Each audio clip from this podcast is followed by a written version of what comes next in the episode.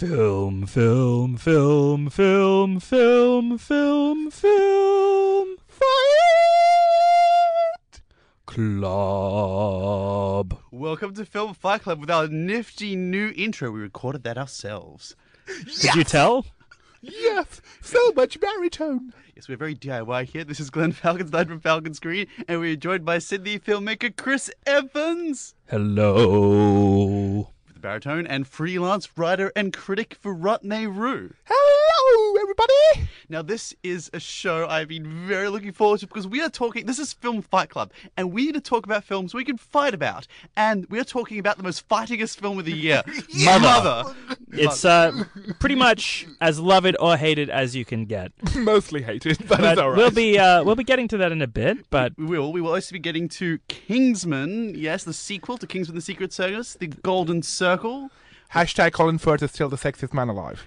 But first, First, we are talking about the film that is out tomorrow, and the that actual battle, the actual fight. yes, Battle of the Sexes, the historic event starring Emma Stone and Steve Carell. And we are all film fans here, but and we like sports too. But there's one person who loves sports, but also loves tennis a lot. And I was sitting next to him in this movie, and he was could- getting into it. I was a bit further down the aisle, but I could see he was he was like pumping his fists and cheering with the, fifth film. Yeah, you're having fun in this movie. Oh, I, I had a lot of fun. Okay, this has been my dream. I think I've always wanted a out and out tennis movie. And even though there was not a lot of tennis in this movie, whatever, but however much tennis was there, I was enjoying it. I mean, it had tennis with wooden rackets. That is real tennis. I'm, I'm sorry, I'm a tennis purist. That's how real tennis was supposed to be played with wooden rackets, with proper technique. And boy, every time they played, oh, I was like, yes, backhand, yes, forehand, put it in the gap. And I was with them. Okay, so score one for historical accuracy, but was it a good film? Yes, but to explain what it is first, uh, this is the historic battle of the sexes with Billie Jean King and Bobby Riggs. Back at a time uh, where there, there still is not sports parody, parody, we should say. Back at a time where there was a very strong disparity between the way men and women were paid and treated in sport. Uh, Actually, it still is in the tennis world. There's still a big disparity. in Wimbledon terms of- didn't pay equal until 2007. Yes, So uh, a lot of what Billie Jean King was fighting for took ma- you know decades, decades to be implemented. Um, but yeah, this in this movie, she essentially plays a exhibition match to shut up the trash talking Bobby Riggs, who will not stop spouting male chauvinist trash. and this is Emma Stone's first adaptation of a live story. It also features a number of real characters, including Australia's own Margaret Court, and a number of big tennis we, superstars. ne- we don't talk about her. and, We've disowned her. She's no longer part of Australia. And yeah, this is I got, I got to agree with what you said earlier. This is I'm going into this expecting a sports film, and there wasn't a lot of tennis. I mean, usually sport is an analogy or metaphor for something else. Usually the film is just about the sport, but here this was very much a human drama, which incidentally had some tennis. Well, tennis was basically, as you say, it was just a means to get Bobby Riggs to shut up and for um, Billie Jean King to achieve some kind of self actualization. There isn't much tennis, but there isn't, even though it's a character drama, I didn't think there was that much character either. I don't feel like I really knew. Um, Billie Jean King beyond that she's a lesbian and she wants women to be better represented in tennis. I didn't feel like I really got to know her for all the time we spent with her. I, I sort of agree with Chris because it's ironic that the film tried to represent Billie Jean King as more than just a stereotypical representation of what the film would say a woman's liver, you know, and wanted to actually present her character in a much more holistic way. But I don't think the film did that, and in the film did become one of those issue-based films that uh, even Freeheld became, and you know, a lot of those films that basically the issue yeah, becomes the so issue is the main point. main point and just kind of hammers it down through your throat a bit. But issues films work where you have characters to the ground. Now here there are two characters we got to know very well: Bobby Riggs and Billie Jean King, and a third I think we'll fairly say was Billie Jean's husband, who was quite well developed. But everyone else in the film, they were really passing characters. The Sarah Silverman character disappeared entirely about a yeah, third of the who way was into the she? film. I don't know. It's, it's ironic because Sarah Silverman, I mean, she plays Gladys Heldman, who was the founder of World Tennis Magazine, a wouldn't really know that. important figure, except her title Kettle is never mentioned. You- We don't even know who Sarah Silverman is playing in the entire film, which is so weird. And we Yeah. don't know a lot of the characters. I mean, there are many people who are referenced or shown, but they don't really come up very strongly. And a lot of it is, a lot of history is condensed. The one character who I think is is really interesting in this because I think a lot of the characters, even if we do get to know them, like Billie Jean King in here is not that interesting. I think the movie doesn't really, you know, like get into her personal politics beyond just that she stands for something. She's more of like a symbol than a person who's like really politically Yeah, motivated. it, it's, it's, movie- it's ironic because the film tries to represent Yeah. her as something more. That's right. but in doing that, It's it not- reduces her to just a punchline. That's exactly it. It's not really a deep dive into the issues. It's a very sort of shallow surface level ish- movie. And um, I found Bobby Riggs like he's a, he's a bad person, but a very interesting character because Steve Carell is hilarious. But um, you know his side of the movie doesn't really lead it anywhere. It just kind of bogs it down, even though he is interesting. So I found the movie kind of confused as to where it should spend its screen time. in, in that sense, I was really, really happy and almost surprised how much Steve Carell was able to bring to the table on a what would be a superficial character. Bobby Riggs, there's not much to like about him, but Carell almost makes him a sympathetic, pathetic character. Yeah, definitely. If, if that makes any sense, because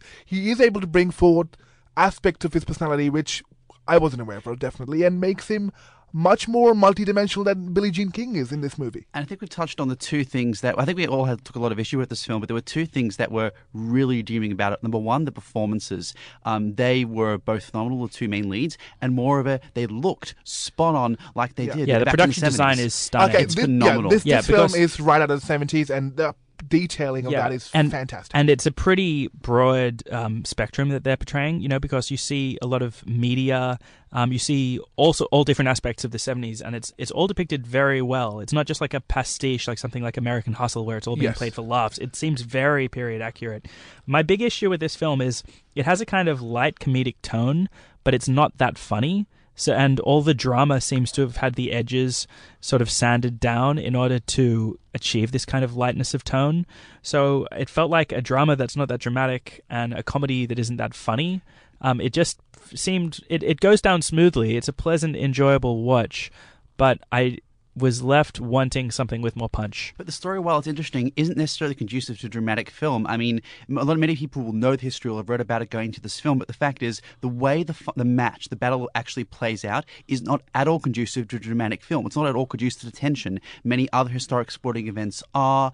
Um, the recent. Uh, Super Bowl match is a case in point, and probably will be an adaptation of many films to come. This is something, as interesting as it is, was not something you can necessarily translate so well to dramatic action film. I, I entirely disagree, Glenn. In fact, uh, the actual I think it could have worked. The, the actual battle is something which is so significant and what it represented not only back then, but what it means today. I mean, you have organizers of tennis tournaments today saying that women tennis players are riding on the coattails of the men, that Federer and Nadal are driving the tennis pro tour. You have in 2016, the then number one tennis player Novak Djokovic saying women do not deserve equal pay, and then he had to backtrack and justify that he didn't actually mean that. So a lot of these sentiments are still there about people thinking that women can't compete with men on the same terms. They can't play five sets, and they have to play three sets. They're not as enjoyable to watch.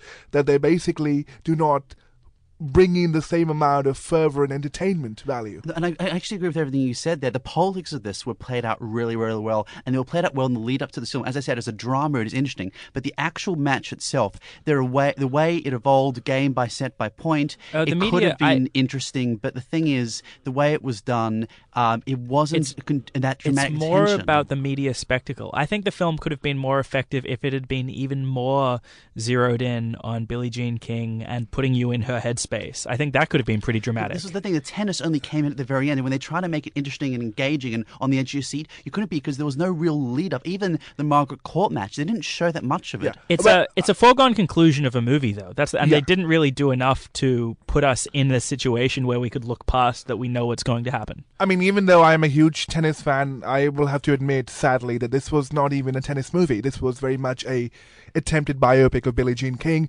which doesn't even do justice to her life because, frankly, her personal life and what has transpired in her life is way more dramatic than what is represented in the movie. Her you know, personal partnerships are sugar coated, and honestly, the way her partnership with Marilyn Barnett is represented in the movie Very sugar coated. is Yeah. very sugar coated. If you read up and what actually transpired, there's a lot of drama there, a lot of heartbreak, and we know that there is something that needs to be done justice. Well, it seems that this may be the subject of many more biopics to come. I would sure definitely watch them. Battle of the Sexes is in cinemas tomorrow. We'll be back after the break talking about Mother. Stay tuned. Oh, mother dear,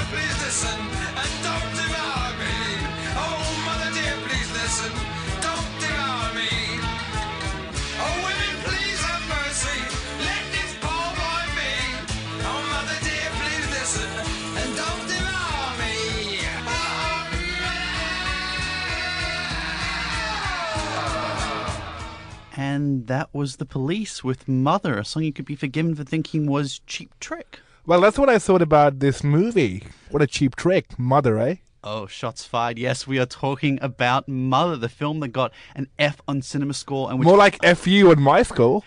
which other critics have said is one of the best films of the year. Now, there are some pretty diverse, pretty strong opinions represented at the Film Fight Club jury, and Chris is up first, who I saw this with, and yeah, you thought it was quite the movie. Yeah, um, for listeners who aren't aware, um, this movie has had a lot of secrecy in its marketing campaign, but um, without spoiling too much, basically it's about a woman played by Jennifer Lawrence who's married to a poet played by Javier Bardem. And one day, a bunch of mysterious strangers arrive at their house, which is isolated in the middle of nowhere. And without consulting with Jennifer Lawrence's character, the poet simply allows them to walk into his house and devotes more and more of his time to them. And later on, more and more guests arrive, and the film goes into some extreme directions, which I think it would be better for our listeners that I don't go into too much detail about. I really liked this film. I was surprised by that because I find Darren Aronofsky to be a very, at times, clumsy, very hit and miss director. And in this movie, he's still showing a lot of those same impulses that have uh, caused me to take issue with his work in the past, but I think he's reached a level of self awareness. To compare this to Black Swan, which was the last time and the only other time that he's really delved into um, psychological thriller and horror territory, that film I found to be absurdly over the top to an extent that I was laughing at the film. Whereas in this film, he's again entering that absurd over the top territory, but at least seems aware of what he's doing now. So he allows the audience room to laugh at the absurdity with little touches of black humor to let you know that he knows he's making something completely ridiculous. I find in the complete ridiculousness of this movie, there's a lot of fun to be had. I was really entertained by the extreme lengths that the film goes to. There's some really bizarre and over the top images that come to define the film. You um it's pretty much impossible to see where this film's going before it goes there. And boy, does it go there. But why did you guys not like it? I'd like to hear some more. Well, I think the film was, in that sense, indiscernible. I find it fascinating that people have referred to it or try to justify it, I think, more in my view, as a comedy. Uh, this film, as Chris Oh, said. I, I'd, I'd just like to, to respond to that. I don't think it's a comedy, but I think it has moments of black humor and moments where the absurdity is allowed to be construed as funny to some degree. I think it's still a, pre- a very dark, heavy watch overall. Yeah, I think there are a couple moments like that, but this wasn't a comedy. No, in it's any not a sense. comedy. This at least started out ostensibly as a horror film, a la Rosemary's Baby, and certainly was marketed as such. And this would have been fine if they'd stuck with this theme. But about a third of the way into the film, it switches, and the "is it happening? Is it not happening?" is completely gone. That suspense, the one redeeming element of the film for me, uh, which was great, is gone in favor of this absolutely absurd, allegorical, metaphysical, metaphorical tale. And if Aronofsky had gone full pelt, like like Fellini in Fellini Satyricon, sure, it would have been fine. But th- this is what he what he did. You can take biblical allegory, you can take all these great mythical stories, and you can tell individual ones. You can't tell them all. And he tried to literally pack epochs of ideas and theology into one very short movie. It's cluttered, it does not work. Some of the metaphors, when you see them, some, okay, fairly quite interesting. I did enjoy it in parts, but mostly they knock you over the head, and it is not engaging in that way. It is not fun. And a horror film, when a horror film works, the characters don't tell you what they're about to do. They don't tell you like what they're thinking. And in pursuing the allegorical essence of the film in that sense. The characters do that, and as a drama, in, in that sense, and what it's what it mostly is, it is absolutely frustrating. The actors are good, um, and the and the set, sure, it's fine, but the overall push of the film, um, he tried to put way, way too much into this, and it was just way too much to handle. I think he went too over the top. But I'm curious to see what Virat has then to get the discussion going. All right, uh, let me compose my thoughts and see if I can get this out uh, in some kind of non-rage verbalization, if, if possible. All right, firstly, I, I think the biggest problem with this film is that it is tonally inconsistent. For the first half, majority of it, it feels like it's a Roman Polanski family drama. It's a very slow burn, and that kind of familial suburbia of this couple who are living outside is disrupted, and you kind of feel like that's the tone of the movie. But then in the second half, and especially in the last act of the film, that completely goes out of the window. So I kind of felt Aronofsky had no control over the kind of story he wanted to tell.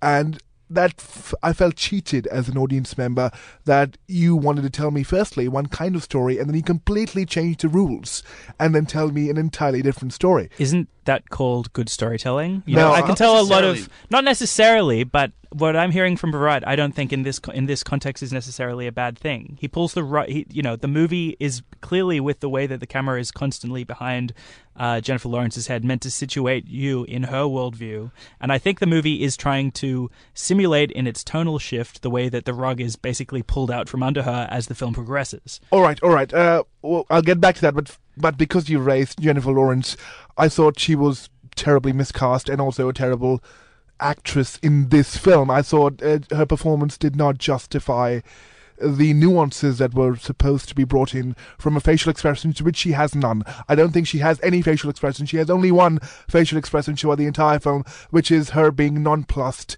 and looking out of place. And that kind of works for a while, but after a while it really started I grating. thought, I thought she was pretty intense towards the end. Yeah, I feel in a film that doesn't gel too well to have its, as one of its very few interesting aspects a lead who actually, in the few moments where it was frightening, and there were sparing moments where it was frightening, actually appear frightening. And again, the actors in this film, well, good, we haven't mentioned several of them: Ed Harris, Michelle Pfeiffer, Domhnall Gleeson, Kristen Wiig. Strangely rocks up for a couple of minutes, Yes. and they're all great actors, and they're all, you know, in, in, their, in their own way, very well cast. But they're there almost nothing. They're nothing at all. I mean, Domhnall Gleeson is there for two or three minutes, if at all. Kristen Wiig just pops in and was like, "Oh, I'm on set today. Maybe I should do something." I don't this think movie." that's I don't think that's a problem with the movies though. All right, uh, getting back to actually the allegorical point, because that's also one that was raised. Uh, the idea that it is kind of biblical allegory, or it is an allegory about an artist's lifestyle or perception of how Yeah. uh, they can only create and take and take and take and cannot give anything back, or even an allegory about familial suburbia and the need for protectionism, and actually somehow a social comedy, a social satirical I think it's all of these things. Exactly, but still none of these things.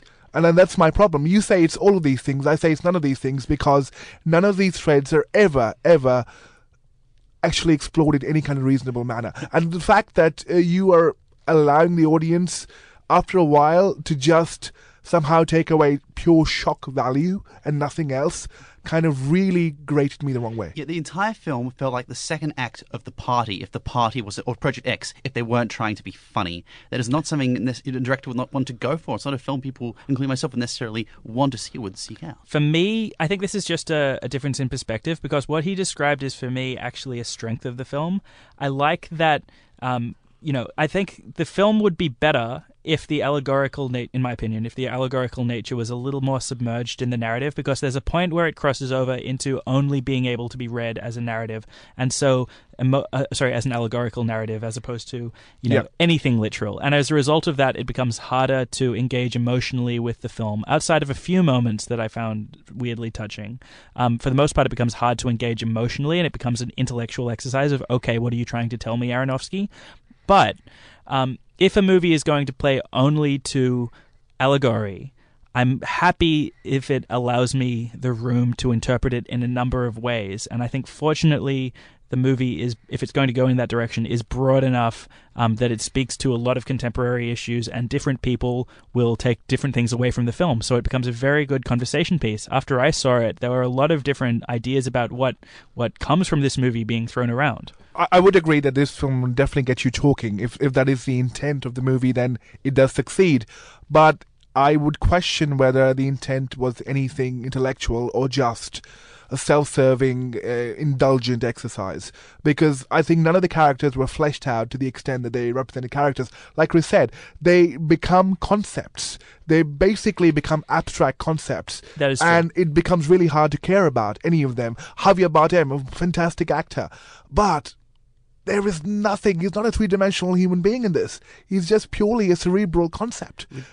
We don't know anything about him. I mean, the whole film is Well, about the whole is story him. is It's about it, this him. guy and his story. We don't know anything about the story he's writing. We don't know anything about the world outside. And they throw images, they throw ideas at you. The characters themselves are not named. Now, this may be deliberate. This may be an idea to impress a whole worldly. You can who say these people whoever you want them to be. It's Unless another can way of saying, obviously, this is an allegory. I but, think. but, but you, uh, at the same time, you can't identify with them if you don't know who they are, where they're from. This film is in, ostensibly set in the modern day. In some senses, it's timeless. But you want a film that is at least, some, in some senses, grounded. I think the, the there's only one person you're meant to identify with in this movie, and that is um, Jennifer Lawrence as the mother. I think everyone has um, been in some place at some point in their life where they can identify with her. It's a movie about people taking more than they're entitled to and crossing the lines of social conventions of politeness. It, it's a movie that says that at some ti point, sometime, people are going to um, be rude um, beyond what you can conceive of and are going to screw you down. I agree, but at the same time, there was nothing in Jennifer Lawrence's characterization that made me feel any kind of empathy towards her. She is just a very weak character who just refuses to stand up for herself, or actually has any agency in this situation, or refuses to exercise any It's a movie agency. about a person without agency. Yeah. Yeah, but and also it's ironic that it's But- directed by Aronofsky because that's his kind of forte I- about female I- characters having no agency. I think he tried. I, sorry, I think her character tried to um, change the situation, but was basically powerless in here. I wouldn't say that she. I don't think doesn't. she's powerless. she she's powerless in the sense that she willingly gives up her agency. She yells at people him. to leave constantly. The problem is just that she's up against forces that are so overwhelming that there's not much you can do. which are in no sense relatable. I mean, if this was a film about someone who uh, was at a pivotal stage in her life and people had come in and try to shake things up, things were difficult, things were jarring, that could be engaging. There are plenty of films like that. Rosemary's Baby, again, is Yes. a film that is like that to a great extent. This was not. This was not a situation that you can in any sense relate to. And as it gets more and more absurd, particularly towards the end, with something absolutely crazy, something that goes beyond the bounds of even the conventions set within this film, and then builds and builds upon that. think- I mean, I mean, uh, the, the way engage. the way people as characters react in this movie is not realistic. That's that's not what people would react to. In any, even if it is an exaggeration, it is so much of an exaggeration that it becomes a mockery. I think the way that um, this movie goes so far that Glenn was talking about um, is I, it's just again a difference in perspective because me there's so much joy in watching a filmmaker so willing to go completely over the top. Movies to make, making today is so safe. Here is a guy who really does not care and is going out on a limb. He's he's making something that even ex- ex- extends past his abilities, which is the the biggest flaw of the film. He can't quite nail these tonal shifts, but it's still fun to watch the, anybody trying, in my opinion. But it's not the tonal shifts that he can't nail. It's these stories. He jumps from lore, which people will know, to, to more, to more, to more. He deals Steinbeck, John Steinbeck, one of my very favorite authors, took one of the concepts in this film, in East of Eden, drew it out over an amazing 600-page novel. He tries to do it the same thing in a matter of maybe six pages of dialogue less, and then jumps to something else and something else. You can't condense that sort of history into something this finite. It does not work.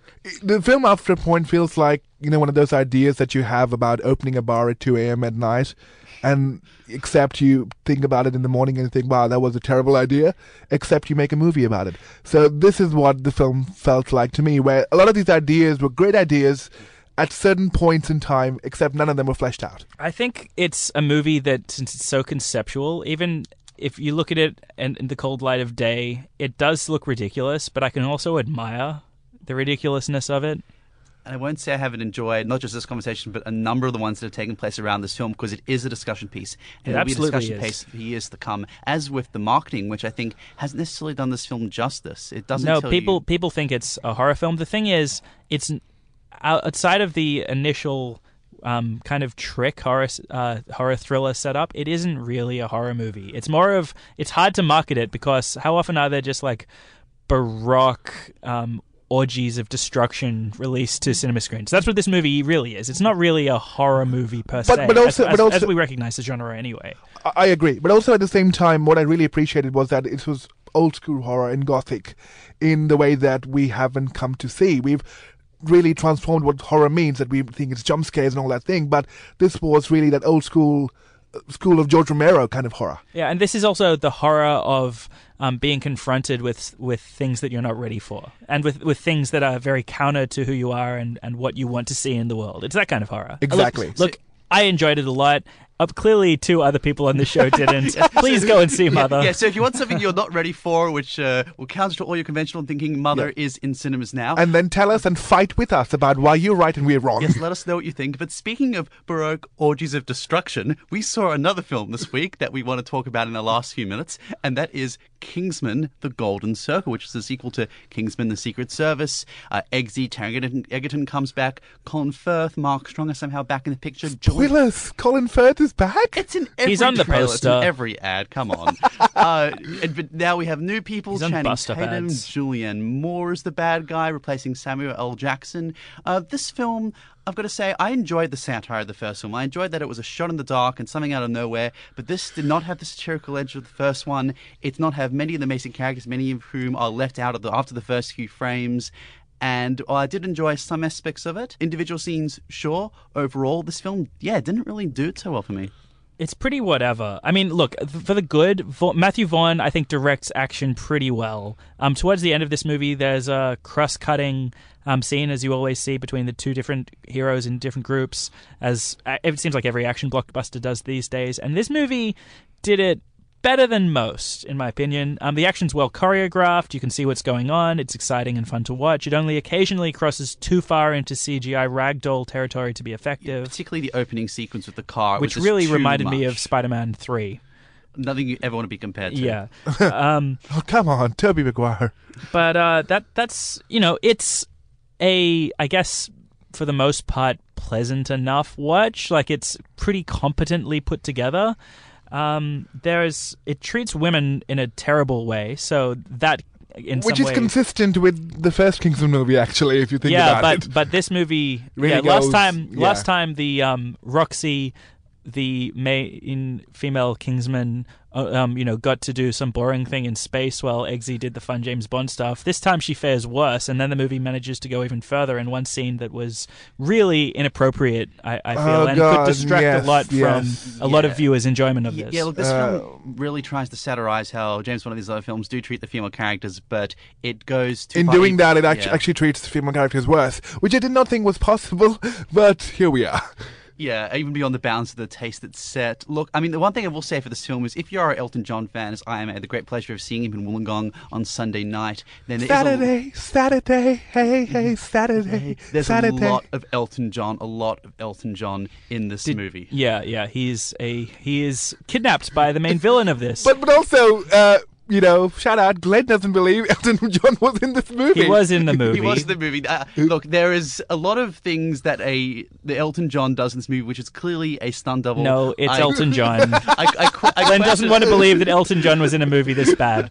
Speaking of how bad this movie is, did you guys find that it was really way too long? It's two hours and yes. 20 minutes. It took two hours to get to the main villain. Yeah. She's just sitting there for the whole Yeah, movie, yeah, yeah. waiting for the guys And to come up to her. there's a moment in the movie where the characters do something really dumb just so, you know, that things can go wrong. You know, they may they just so things can go wrong so the movie can go longer. And this is at a point where it's already starting to drag. It's, That's true. The thing is, look, uh, compared to the first one and the concept and the actual sort of world building of Kingsman, it was just a breath of fresh air because it was truly a spoof on the spy genre and Bond films because Bond was becoming this serious kind of mopey character and this brought back the fun of Bond. Speaking of throwback, This film, like the original Kingsman, is in many ways a vehicle for conservative politics. As we saw in that last film, a climate change activist was the villain. This time around, it's somebody who represents legalization of drugs, and we're left with a very strong drugs are bad message at the end. Just say no. This doesn't affect the film in, in terms of quality, but I think it's interesting to note.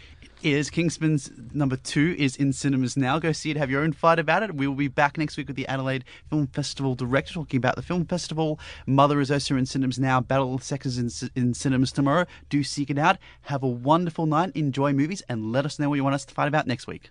Goodbye. Bye. Good night.